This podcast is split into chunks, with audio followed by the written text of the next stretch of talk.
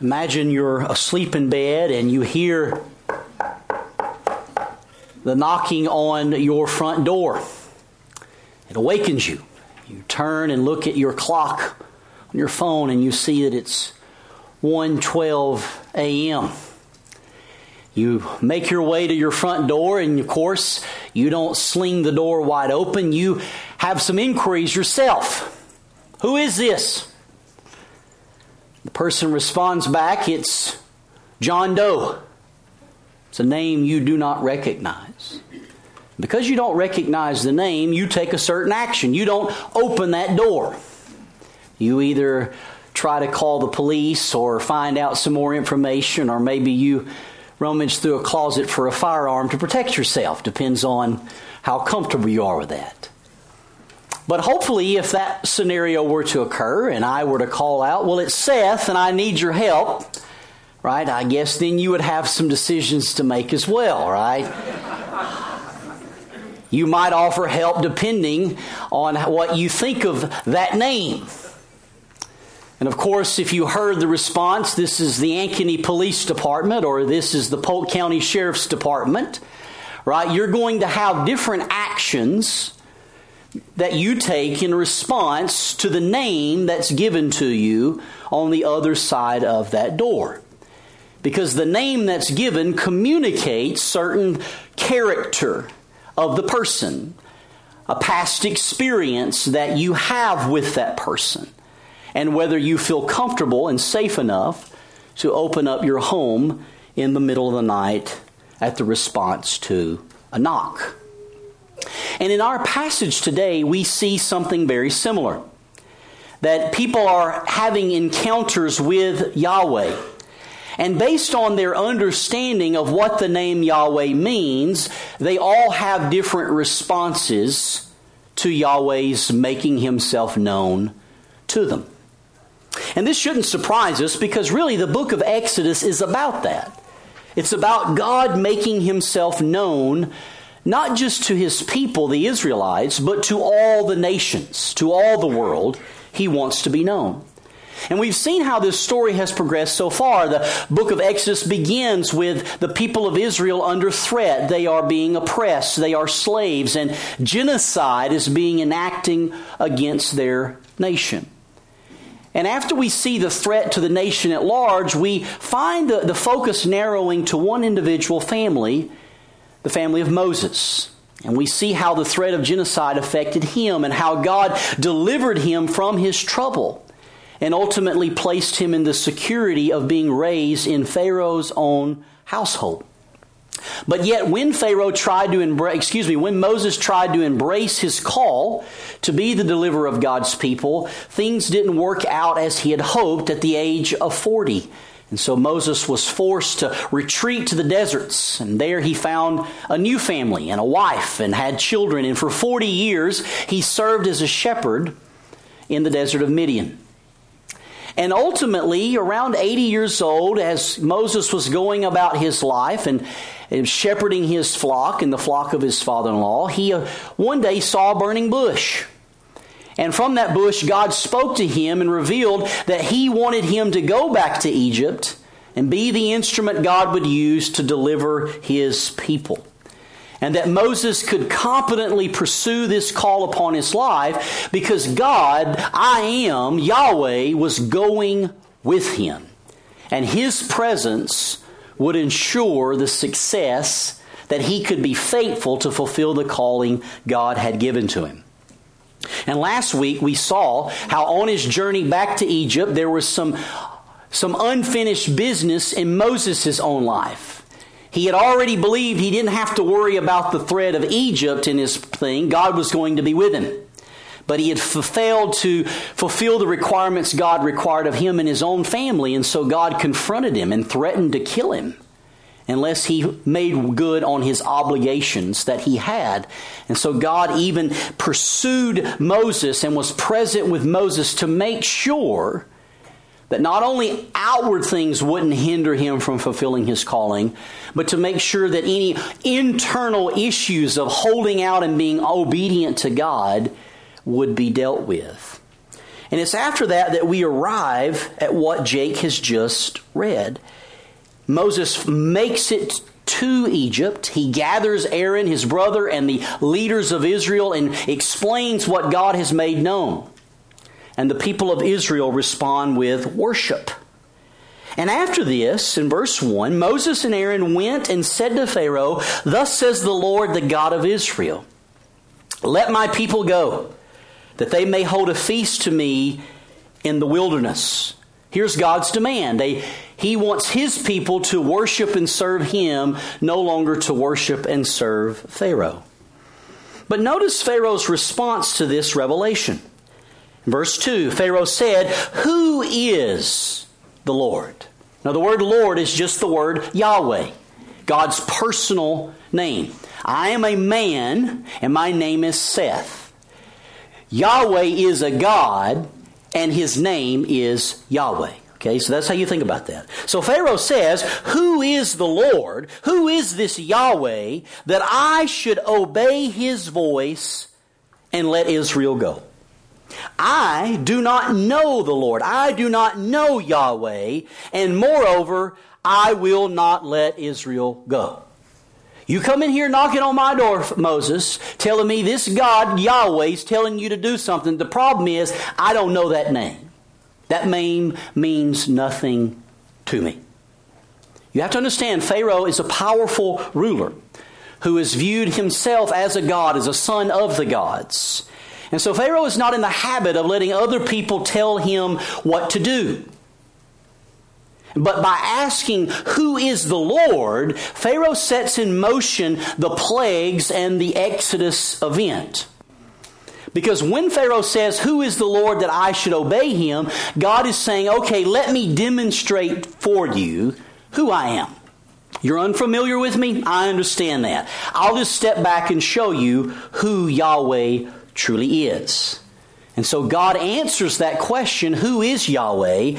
He answers it by sending the plagues that we will look at next week and by parting the Red Sea to provide deliverance for his people.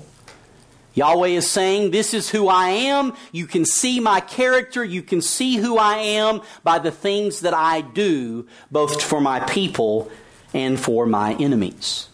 And as a matter of fact, this phrase, I am the Lord, doesn't appear in the Bible until Pharaoh says that that name doesn't make sense to me. It means nothing to me. And so, who is the Lord? Who is Yahweh that I should obey Him, that I should listen to Him? And Yahweh's answer is, I am Yahweh. Watch me work. And as a matter of fact, after all the Exodus is over and God's people have been delivered, they gather to celebrate and they sing a song in Exodus 15:3. Part of the song says this: "The Lord Yahweh is a man of war.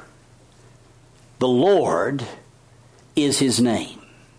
And they say that as they are looking back on Egypt which has been destroyed which has been plundered, which has been eradicated on the field of battle. The Lord is a man of war. The Lord is his name.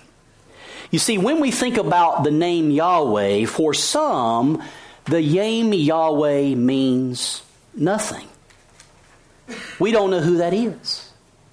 Like Pharaoh, there are many people in the world today that at the name of Yahweh, at the name of Jesus Christ, this has no meaning. For some, they have never heard it. Almost 2 billion people in the world have never heard of the Bible, have heard the name of Jesus.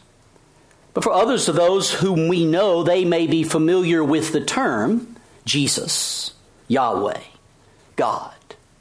But when they hear that name, they, like Pharaoh, say, Who is Yahweh that I should obey him?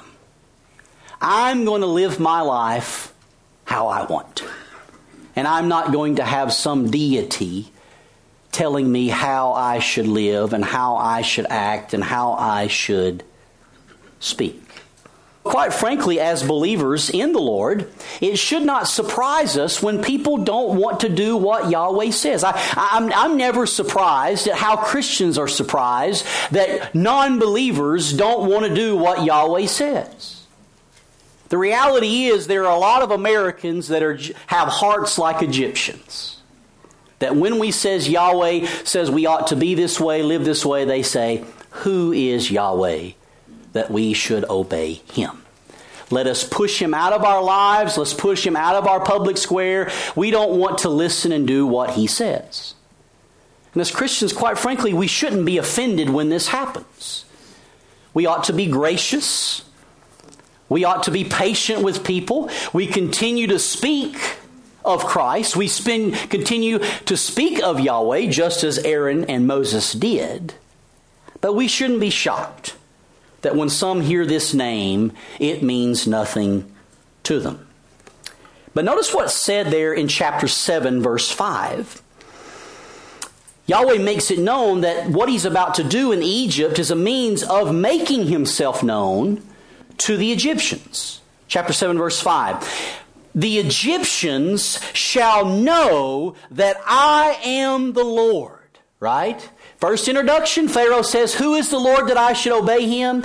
And at the end, before things really heat up with the plagues, Moses consults with the Lord, and the Lord tells him, The Egyptians shall know that I am the Lord. I am Yahweh. When will this knowledge come? When I stretch out my hand against Egypt and bring out the people of Israel from among them. They're going to know who Yahweh is when I bring judgment upon them and I bring salvation to my people. It will make it crystal clear who I am and why my voice should be listened to. I am the God who saves, and I am the God who brings judgment. And both of those reasons reveal the character of God. But again, God isn't just interested in making himself known to the Egyptians. Over in chapter 9, which we'll look at in more detail next week, notice what's said there in verses 15 and 16. For by now, and again, Yahweh is speaking here to Pharaoh himself. For by now I could have put out my hand and struck you and your people with pestilence, and you would have been cut off from the earth. Yahweh's point is look, Pharaoh, I'm, I'm really playing with you here. I've got the power. I could have ended you a long time ago. Could have done that. So why hasn't he? Verse 16. But for this purpose I have raised you up to show you my power. I want you to, you, you wonder who Yahweh was. I'm going to give you some time to see it. I could have ended it quickly, but I'm going to let it drag out a little bit so you know who I am and why you should have listened. But not just for him. For this purpose I've raised you up to show you my power so that my name that name you weren't, you knew nothing about, meant nothing to you, so that my name may be proclaimed in all the earth. So we're getting to God's purpose here. He wants His name to be known in all nations. That's what's driving Him. That's why He saves the Israelites, and that's why He brings judgment upon the Egyptians. Because those who see it will say, Oh, when you say Yahweh, we know who you're talking about. The one who saved his people and the, and the one who decimated the Egyptian power. But it's not just Egypt and the nations who need to know the name of the Lord. The Exodus also reveals the name of the Lord to the Israelites. Remember, they've been in captivity for about 430 years. And in that time, they haven't had any instruction. They didn't have the law yet. There was a lack of familiarity with Yahweh as well. And so they needed that name Yahweh filled out with some meaning. Who are we talking about when we use his name? There at the very end of chapter 5, we find out because of this confrontation that Moses has with Pharaoh and saying, Yahweh says, You need to let my people go. things don't turn out well. Notice in verse 22 Moses turned to the Lord and said, O Lord, why have you done evil to this people? Why did you ever send me? For since I came to Pharaoh to speak in your name, he has done evil to this people, and you have not delivered your people at all. And then notice what's said in verse 1. But the Lord said to Moses, Now you shall see what I will do. Right? So we've seen that. God was trying to make himself known to the Egyptians whose name of Yahweh meant nothing. We see that he did that with the Egyptians because he wanted his name proclaimed to all the ends of the earth, to all peoples, all nations, all tongues. But he also wants to show his people, Moses, pay attention. You will see what I will do. And by seeing what I will do, you will get better insight into who I am. So when you hear the name Yahweh, it means something to you. Now, again, as I just said, when Moses and Aaron first appeared in Israel, there was some success. We saw that last week there at the end of chapter 4, verse 30. Aaron spoke all the words that the Lord had spoken to Moses and did the signs in the sight of the people, and the people believed. And when they heard that the Lord, Yahweh, had visited the people of Israel and that they had seen their affliction, they bowed their heads and worshiped. So at this moment, Moses has got to feel really good about himself. Things are going according to plan. God told me to come. I was a little hesitant. He convinced me, gave me some party tricks to perform in case people doubted me. I've done those tricks, and everyone's on the same page. Man, that went well with the Israelites. I was worried about that reception. Now let's go talk to Pharaoh. He tells them to let him go in verse 1. Pharaoh says, Who is the Lord that I should obey him? I will not let Israel go. And then in verse 3, they say, Well, we'll give a little request here. They said, The God of the Hebrews has met with us. Please let us go three days, right? There's the please. Please let us go three days' journey into the wilderness that they may sacrifice to the Lord our God, lest he fall upon us with pestilence or with the sword. But again, Pharaoh this time not only says, I will not let you go, he makes life more difficult for them. The king of Egypt said to them, Moses and Aaron, why do you take your people away from their work? You're just being lazy. Get back to your burdens. You you must not have enough work if you've got time for these theological discussions. So we'll make it a little harder. And so instead of just making bricks, now they had to go get the straw that was essential to make the bricks before it was supplied to them. And of course, because of this, their burden becomes work. Worse, the quota of how many bricks they have to make each day is not lessened. And so they are burdened even more because of what's happened. Now, this response from Pharaoh should not surprise us, and it shouldn't have surprised Moses. Back in chapter 3, verse 19, God had, in, in, had informed Moses that this was what was going to happen. But I know that the king of Egypt will not let you go unless compelled by a mighty hand. So it shouldn't surprise us of Pharaoh's response that the name of Yahweh meant nothing to him. He was not going to listen or obey it.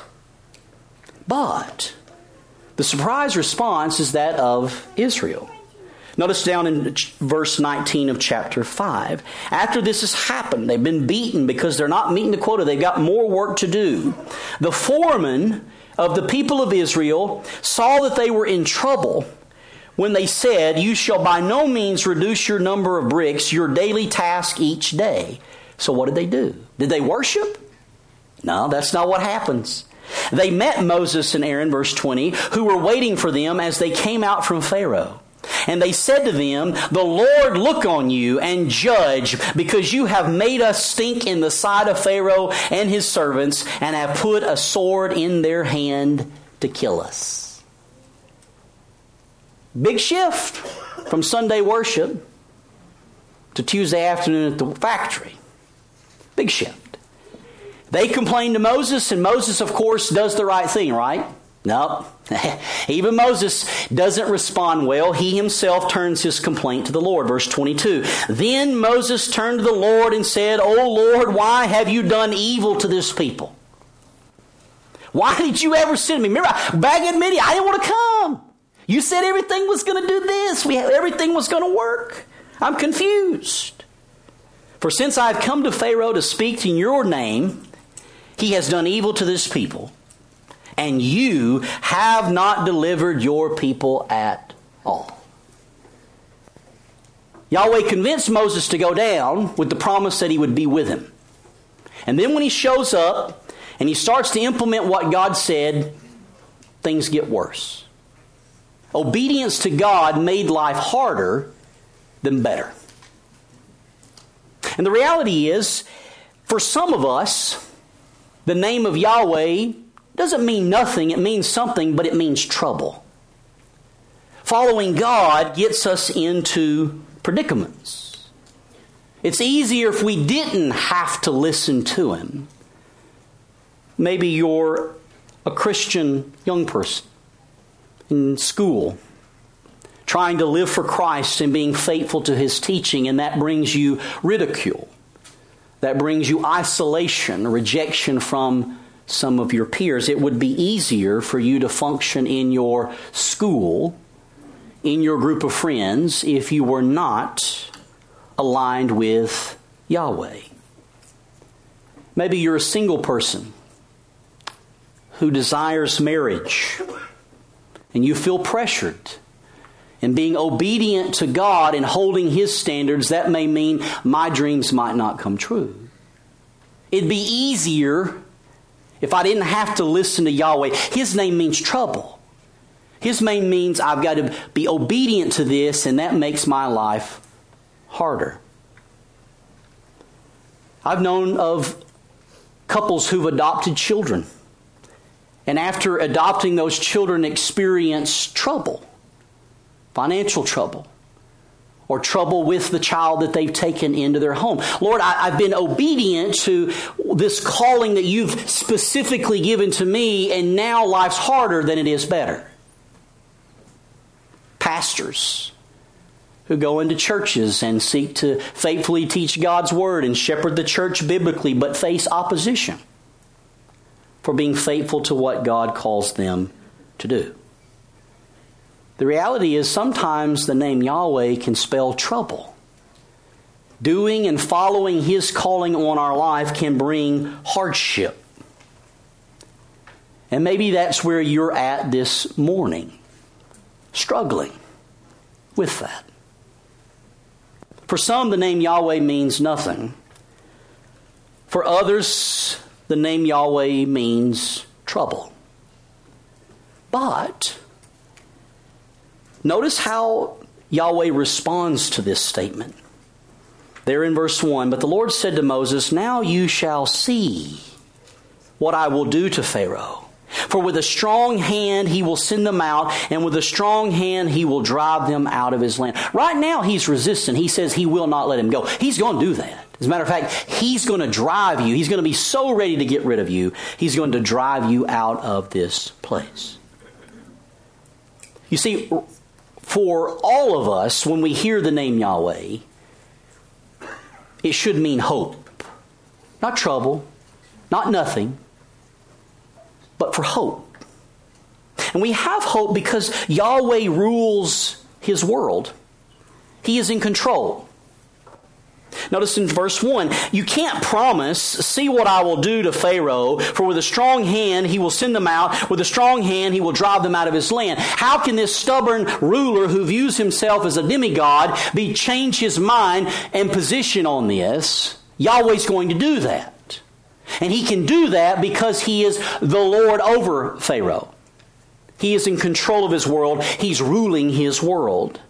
And then notice in verse 6, notice the confidence in which God declares and elaborates on what he was going to do. Say therefore to the people of Israel, I am the Lord. I am Yahweh. I will bring you out from the burdens of the Egyptians, and I will deliver you from slavery to them, and I will redeem you with an outstretched arm and with great acts of judgment. I will take you to be my people, that I will be your God, and you shall know that I I am the Lord your God who has brought you out of all the burdens of the Egyptians, and I will bring you into the land that I swore to give Abraham, to Isaac, and to Jacob, and I will give it to you for a possession. I am the Lord.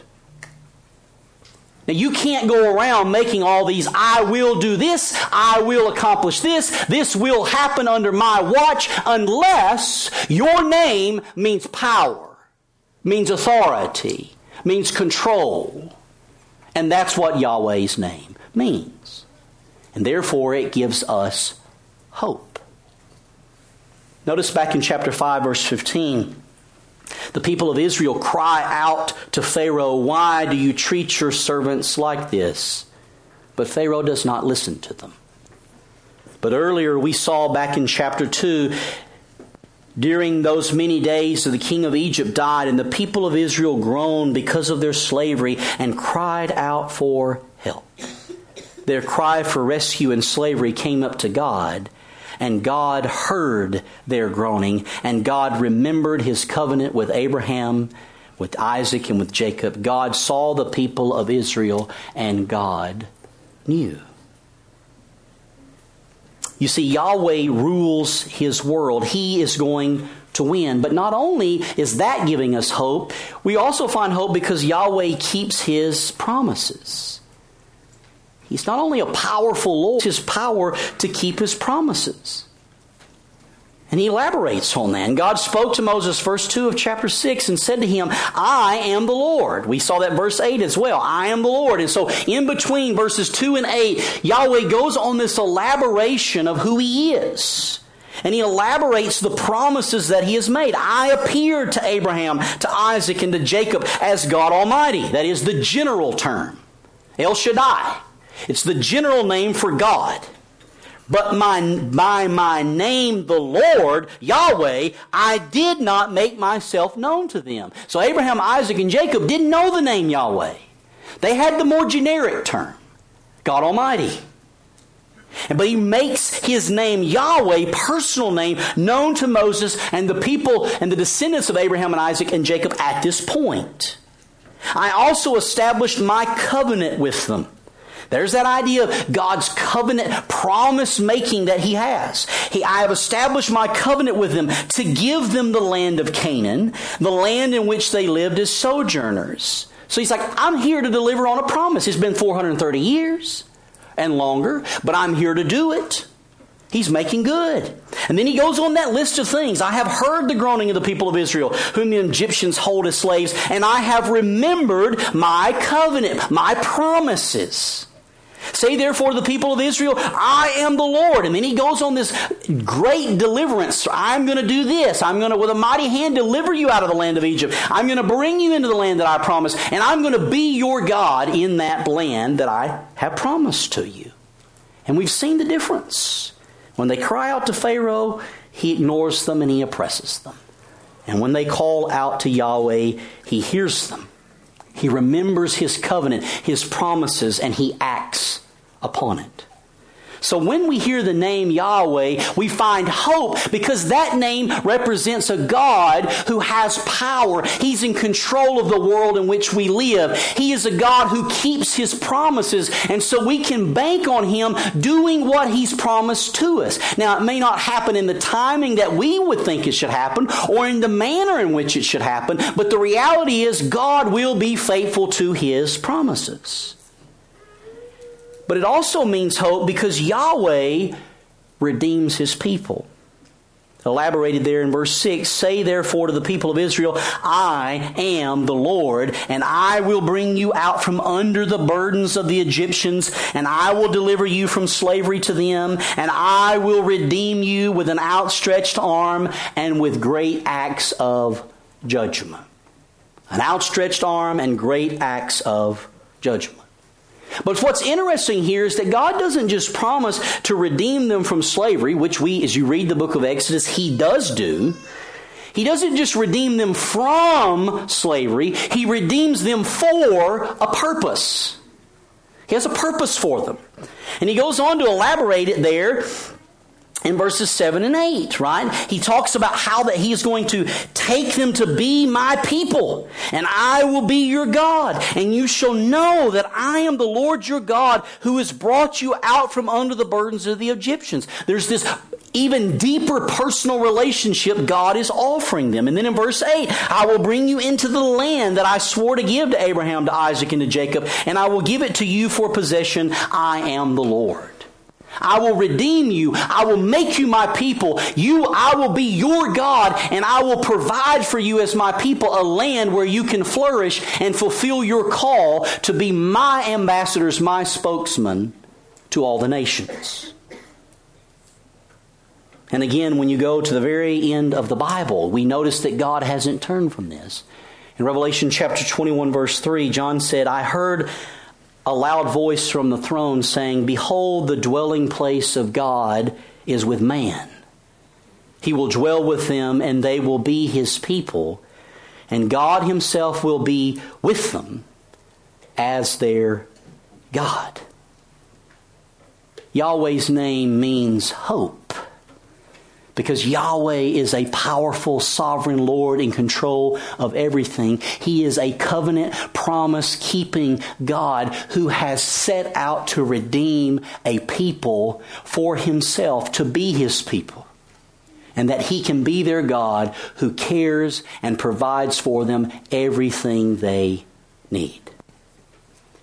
So, brothers and sisters, when obedience to Yahweh makes life harder, when it's tempted to hear Yahweh as trouble, if I do what he says, it would be easier if I, it, his name meant nothing to me. How do we fight in that moment to believe Yahweh's name means hope? When obedience to Yahweh makes life harder, we must find hope in his name. You see, when this happens, when obedience to God, following Yahweh, makes life harder than better, and it will, like Moses and the Israelites, we are tempted to complain. We saw that at the end of chapter 5. Lord, why are you doing this evil to these people? Why did you even send me here? Why, what's going on? Things aren't working the way I think they should. I've been obedient. I've done my part. Where are you at? Ever thought that?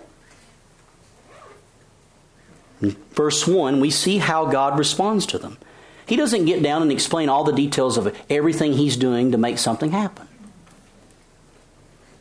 He says, You shall see what I will do. And to us today, when we come with our complaints, when we are tempted to view Yahweh's name as meaning trouble, he says something better than you will see. He says, You have seen what I have done. You see, we are in a unique perspective in that we are able to look back on the Exodus and see how God was faithful to Moses and the people of the Israelites, faithful to the covenant he made with Abraham, Isaac, and Jacob, that he did deliver his people with an outstretched arm and with great acts of judgment. But we can also see better what God has done in the death and resurrection of his son, Jesus. When obedience to Yahweh makes life harder, you find hope in His name because you have seen that He is the Lord who rules His world. At the cross, it did not appear that God was ruling. You don't win by dying on the battlefield. I thought the Lord was a warrior. It looked rather like Satan and sin and evil had triumphed as Jesus hung helpless on the cross and expired his life with his last breath. But we're later told in the book of Acts, but in fact, all these evil injustices that were conspiring against Jesus were doing whatever God's hand and plan had predestined to take place. Acts chapter 4, verse 28. God used the cross to bring about salvation. He was ruling his world as his son drew his last breath on the cross. So when you're tempted to wonder what is God doing in your life, when you doubt that He really has a hold on you and you're struggling to trust Him when life gets harder, look to the cross and the empty tomb and remind yourself God rules His world. But you also find hope in the name of Yahweh because you have seen that He is the Lord who keeps His promises.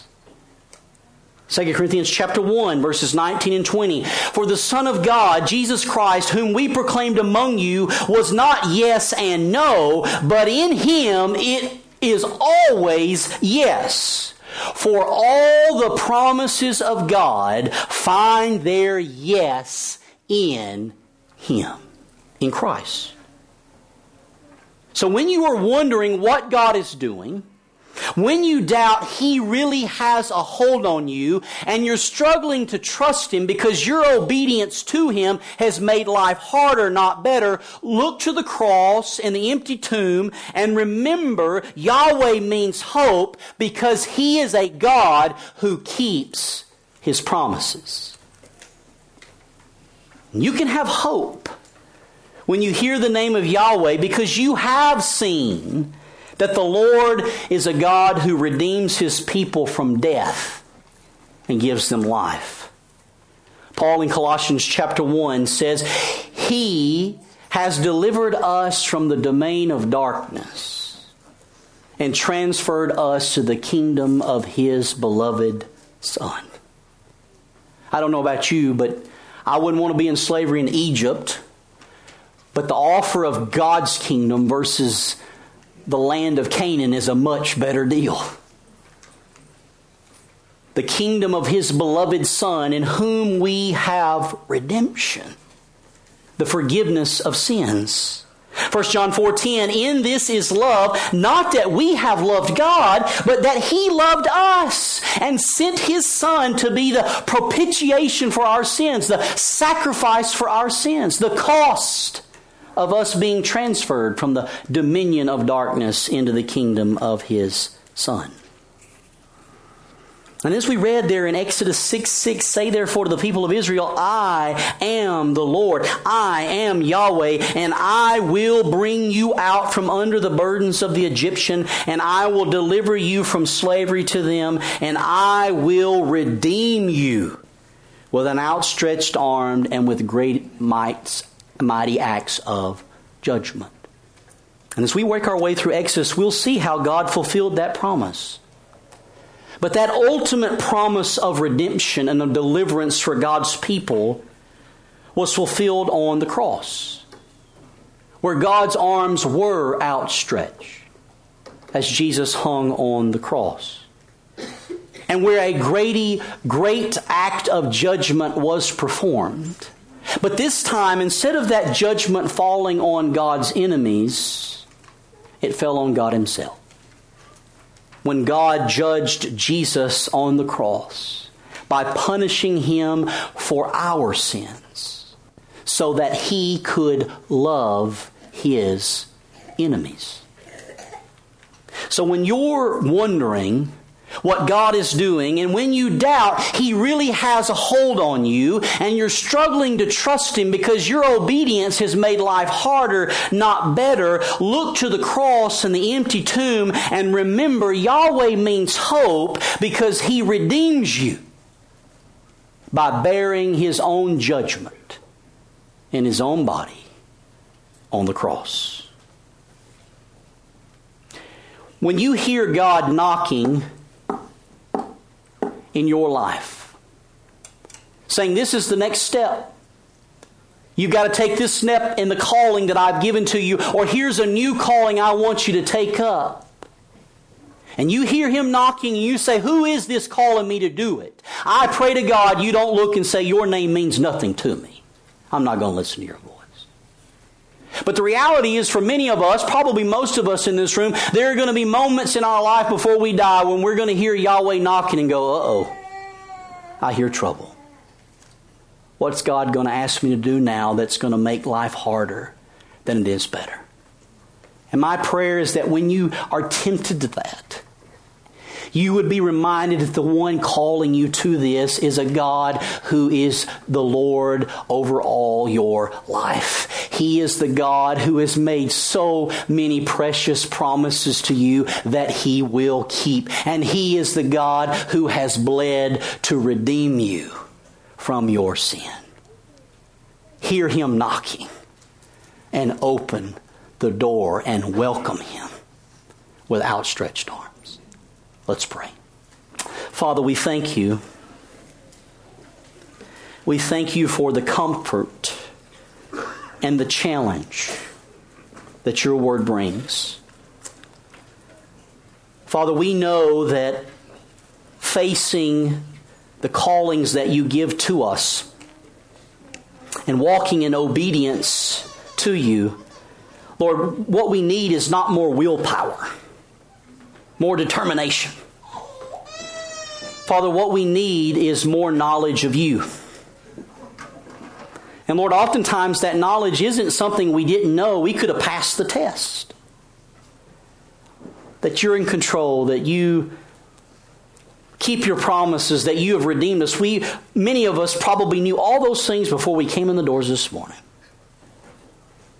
But oh, how we need that knowledge told afresh to us.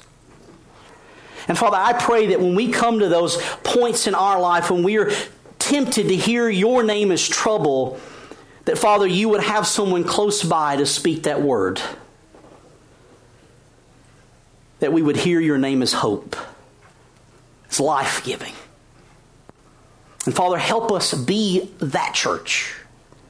That that words of your name are not just spoken up here from this podium, but those words are spoken as we live our lives together as you give us opportunities to stand before the Pharaohs of this world who don't know you, that we would be well versed from reminding ourselves of who you are, reminding one another's one another of who you are so that we are well equipped to remind those who've never heard who you are.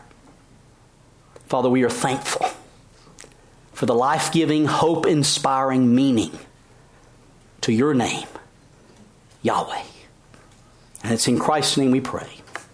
Amen.